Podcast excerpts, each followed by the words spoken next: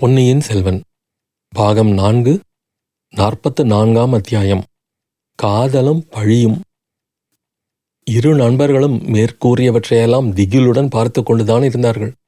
குதிரைகள் மீதிருந்து குதித்தார்கள். தண்ணீர் கரையோரம் பாய்ந்து வந்தார்கள். இதற்குள் சிறுத்தை தண்ணீரிலே சிறிது தூரம் சென்றுவிட்டது. அது மிதந்த விதத்தை பார்த்தால் அது ஒரு வழியாக பிராணனை விட்டுவிட்டது என்று தோன்றியது. பெண்மணிகள் இருவரும் சிறுத்தை புலியினால் எவ்வளவு காயப்படுத்தப்பட்டார்கள் என்பது ஒன்றும் தெரியவில்லை. இருவரும் தண்ணீரில் குதித்து பெண்மணிகளை நோக்கிச் சென்றார்கள். முதலில் வந்தியத்தேவன் மணிமேகலையை அணுகிச் சென்றான். ஏனெனில் நந்தினியை நெருங்குவதற்கு அவனுக்கு அச்சமாக இருந்தது. மணிமேகலைக்கு காயம் எதுவும் ஏற்படவில்லை.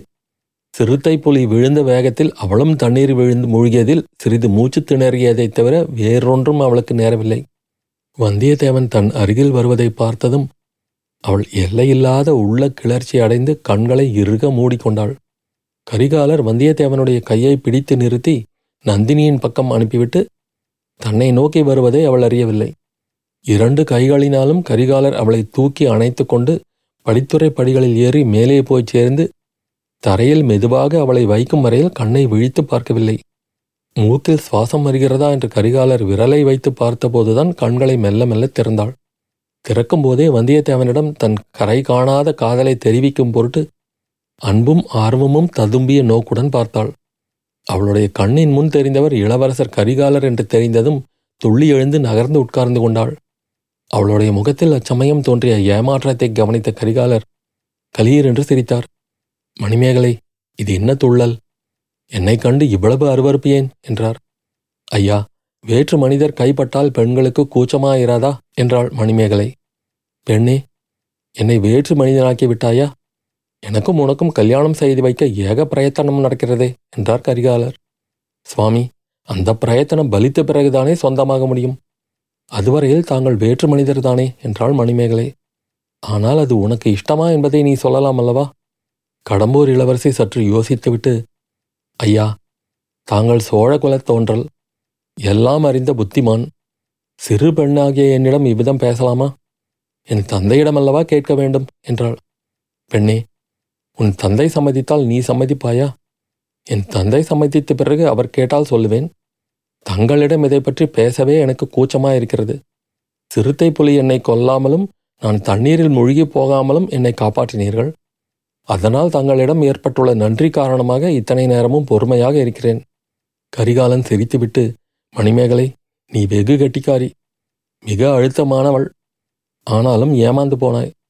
அதற்காக என்னை ஏமாற்ற பார்க்க வேண்டாம் என்றார். ஐயா இது என்ன வார்த்தை? தங்களை இந்த அரியா பெண் ஏமாற்றுவதா? எதற்காக? எந்த முறையில்? வீணாக ஏன் சுற்றி வளைத்து பேசுகிறாய்? எனக்கு பதிலாக வந்தியத்தேவன் உன்னை தூக்கி கொண்டு வந்து கரை சேர்த்திருந்தால் இவ்வளவு கடூரமாக பேசுவாயா? வந்தியத்தேவன் என்று நினைத்துத்தானே நீ கண்ணை மூடிக்கொண்டாய்? அதே எண்ணத்துடன் தானே கண்ணை திறந்தும் பார்த்தாய். பாவம் ஏமாந்து போனாய் என்றான் கரிகாலன்.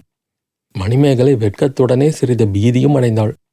பின்னர் தைரியப்படுத்திக் கொண்டு அரசே தங்களுக்குத்தான் என் மனது தெரிந்திருக்கிறதே. அப்படி இருக்கும்போது இந்த பேதை பெண்ணை எதற்காக சோதித்தீர்கள்? என்றாள்.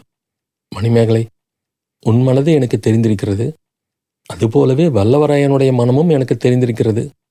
உன்னுடைய பரிசுத்தமான அன்புக்கு அவன் பாத்திரன் அல்லவே என்றுதான் யோசிக்கிறேன். அதோ பார் இளையராணி நந்தினியும் வந்தியத்தேவனும் சல்லாபம் செய்வதை. நந்தினியின் முகத்தில் குடிகொண்டிருக்கும் குதூகலத்தை பார் என்றார். மணிமேகலை அவர் காட்டிய திசையை பார்த்தாள். அந்த கணத்தில் அசூயை என்னும் விஷம் அவளுடைய பால் போன்ற நெஞ்சில் ஏறிவிட்டது. அதே சமயத்தில் வந்தியத்தேவனும் நந்தினியும் பேசிக் கொண்டிருந்தார்கள். நந்தினியின் தோள் ஒன்றில் சிறுத்தை புலி நகம்பட்டு ரத்தம் கசிந்து கொண்டிருந்தது. வந்தியத்தேவனால் தூக்கிக் கொள்ளப்பட்டவுடன் மணிமேகலையைப் போல் நந்தினி கண்ணை மூடிக்கொள்ளவும் இல்லை. அவன் கைகளிலிருந்து விடுவித்துக் கொள்ள அவசரப்படவும் இல்லை. வந்தியத்தேவனோ தன் கையை சுட்டு கொண்டிருந்த நெருப்புத் தணலை கீழே போடுவது போல் அவசரமாக இளையராணியை கரையில் இறக்கிவிட்டான். அதேபோல தண்ணீரில் மூழ்கியிருந்த போதிலும் நந்தினியின் உடம்பும் உண்மையிலேயே சுட்டு கொண்டிருந்தது. வந்தியத்தேவன் உள்ளத்தில் இனம் தெரியாத பீதி குடிகொண்டது. அவன் உடம்பு பதறியது. நந்தினி புன்னகையுடன் ஐயா ஏன் எவ்வளவு பதட்டம்? என்னை புலி என்று நினைத்துக் கொண்டீரா? அல்லது புலியை காக்க நினைத்து தவறாக என்னை கரை சேர்த்து விட்டதற்காக வருத்தப்படுகிறீரா? என்றாள். அம்மணி இவ்வளவு கொடூரமான வார்த்தைகளை சொல்ல வேண்டாம். தங்களை தொட்டு எடுத்து வரும்படி நேர்ந்து விட்டதை நினைத்து நெஞ்சு சிரித்து கலக்கமடைந்தது. குற்றமுள்ள நெஞ்சு அல்லவா அதனால் கலங்குகிறது. தேவி நான் ஒரு குற்றமும் செய்யவில்லையே. குற்றம் செய்யவில்லை. தஞ்சை கோட்டைக்குள் பிரவேசிப்பதற்கு என் உதவியை நாடினீர். முத்திரை மோதிரத்தை கொடுத்து உதவினேன். பிறகு என் அந்தப்புறத்தில் திருட்டுத்தனமாக பிரவேசித்தீர். அப்போதும் உமக்கு தீங்கு நேராமல் காப்பாற்றினேன். அதற்கு கைமாறு என்ன செய்தீர்? எனக்கு தெரியாமல் என்னிடம் சொல்லிக் கொள்ளாமல் திருடனைப் போல தப்பி ஓடிப்போனீர். பழையாறை இளைய பிராட்டியை சந்தித்த பிறகு என்னிடம் திரும்பி வருவதாக சொன்னீர். அந்த வாக்குறுதியை நிறைவேற்றவில்லை. இவையெல்லாம் குற்றமல்லவா? அந்த குற்றங்களை ஒப்புக்கொள்கிறேன். ஆனால் அவை ஒவ்வொன்றுக்கும் காரணம் இருக்கிறது. நான் பிறரிடம் சேவகம் செய்பவன் ஆதித்த கரிகாலருடைய கட்டளைக்கு கட்டுப்பட்டவன்.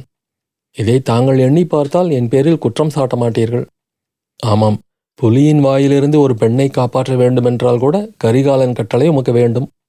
தண்ணீரில் மூழ்கும் பெண்ணை கரை சேர்ப்பதற்கும் அவருடைய அனுமதி வேண்டும். நான் கவனித்து கொண்டுதான் இருந்தேன். அடடா மணிமேகலையை காப்பாற்றுவதில் இளவரசர் எத்தனை பரபரப்பு காட்டினார். நான் நீரில் மூழ்கி செத்துப் போயிருந்தால் சந்தோஷப்பட்டிருப்பார். அவருடைய மனதை அறியாமல் நீர் என்னை கரை சேர்த்து விட்டீர். அம்மணி அவ்வாறு சொல்ல வேண்டாம். தாங்கள் ஓலை அனுப்பியபடியால் தான் கரிகாலர் காஞ்சியிலிருந்து இவ்வளவு தூரம் வந்திருக்கிறார். ஆனால் அவர் இங்கு வராமல் தடை செய்வதற்காக நீர் அவசர அவசரமாக ஓடி வந்தீர். இளைய பிராட்டியின் செய்தியுடன் வந்தீர். ஆனால் உம்முடைய முயற்சி பலிக்கவில்லை. என்னுடைய காரியத்தில் நீர் தலையிடுவதற்கு செய்யும் முயற்சியெல்லாம் இவ்வாறுதான் தோற்றுப்போகும். நந்தினியின் இந்த வார்த்தைகள் வந்தியத்தேவனின் மனக்குழப்பத்தை அதிகமாக்கின. அந்த வார்த்தைகளின் உட்கருத்தை நந்தினியின் முகபாவத்திலிருந்து தெரிந்து கொள்ளும் நோக்கத்துடன் அவளை உற்று பார்த்தான். ஆனால் நந்தினியின் முகம் எவ்வித மாறுதலும் இன்றி வழக்கம் போல புன்னகை பூத்து விளங்கியது. நந்தினி தொடர்ந்து உம்முடைய குற்றத்தை உம்முடைய முகத்தோற்றமே ஒப்புக்கொள்கிறது. அமாவாசை ராத்திரி பள்ளிப்படைக்கு அருகில் நீர் என் வசம் அகப்பட்டீர். என் ஆட்களிடம் ஒரு சமிக்ஞை செய்திருந்தால் போதும். உம்மை கொன்றிருப்பார்கள். அப்போதும் உம் உயிரை காப்பாற்றி அனுப்பினேன். அதற்கு கூட உமக்கு நன்றி இல்லை. உம்மை போல் நன்றி கெட்ட மனிதரை இந்த உலகத்தில் நான் பார்த்ததே இல்லை. தேவி என் மனத்தில் தங்களிடம் பரிபூரண நன்றி குடிகொண்டிருக்கிறது. சத்தியமாக சொல்கிறேன். ஆனால் இந்த ஊருக்கு நான் வந்து இத்தனை நாளாகியும் உமது நன்றியை தெரிவிப்பதற்கு நீர் ஒரு முயற்சியும் செய்யவில்லையே. உமது வார்த்தையை நான் எப்படி நம்புவது? தங்களை தனியாக சந்திக்கும்போது தெரிவித்துக் கொள்ளலாம் என்றிருந்தேன். அதற்குரிய சந்தர்ப்பம் கிடைக்கவில்லை. சந்தர்ப்பம் ஏற்படுத்திக் கொள்ள நீர் ஒருவித முயற்சியும் செய்யவில்லை. முகத்தோற்றத்தினால் கண் பார்வையினால் ஒரு குறிப்பு வெளியிடக்கூட இல்லை. ஏன்? இத்தனை நாளாக என் பக்கம் நீர் ஒரு தடவையாவது திரும்பி பார்க்க கூட இல்லை. தேவி தாங்கள் சோழ நாட்டு தனாதிகாரி பெரிய பழுவேட்டரையரின் தர்ம பத்தினி. அதாவது கிழவனை கல்யாணம் செய்து கொண்டவள் என்று என்னை பரிகசிக்கிறீர் இல்லையா? ஐயோ தங்களை நான் பரிகசித்தால் கொடிய நரகத்துக்குப் போவேன். வேண்டாம் வேண்டாம். எது எப்படி இருந்தாலும் சரி பழுவேட்டரையரின் தர்ம பத்தினி என்று என்னை குறிப்பிட வேண்டாம். நான் அவருடைய மனைவியே அல்ல. ஐயோ இது என்ன சொல்கிறீர்கள்? உண்மையைத்தான் சொல்கிறேன். பலவந்தமாக ஒரு பெண்ணை பிடித்து கொண்டு வந்து வைத்திருந்தால் அவள் மனைவி ஆகிவிடுவாளா தேவி தாங்கள் தமிழ்நாட்டு பெண் குலத்தில் வந்தவர். பெண் குலத்தின் தர்மத்துக்கு மாறாக தாங்கள் எதுவும் செய்ய மாட்டீர்கள். பெண் குலத்தின் தர்மத்தை நான் அறிந்துதான் இருக்கிறேன். பழந்தமிழ்நாட்டு பெண்கள் மனத்தினால் யாரை காதலித்தார்களோ அவரையே கணவனாக கொண்டார்கள். பலவந்த மனத்துக்கு அவர்கள் உடன்படுவதில்லை. ஆனால் தாங்கள் நீர் சொல்லப் போவது எனக்கு தெரியும். பழுவேட்டரையருடைய பலவந்த மனத்துக்கு நான் எப்படி உடன்பட்டேன் என்று கேட்கிறீர். ஒரு முக்கிய நோக்கத்துக்காகவே உடன்பட்டேன். பழந்தமிழ்நாட்டு பெண்களுக்கு மற்றொரு சிறப்பியல்பும் உண்டு. அவர்கள் தங்களுக்கு இழைக்கப்பட்ட அநீதிக்கு பழி வாங்கியே தீர்வார்கள். ஐயா நீர் எனது காதல் நிறைவேறுவதற்குத்தான் உதவி செய்யவில்லை. என் விரோதிகள் மீது பழி வாங்குவதற்காவது உதவி செய்வீரா?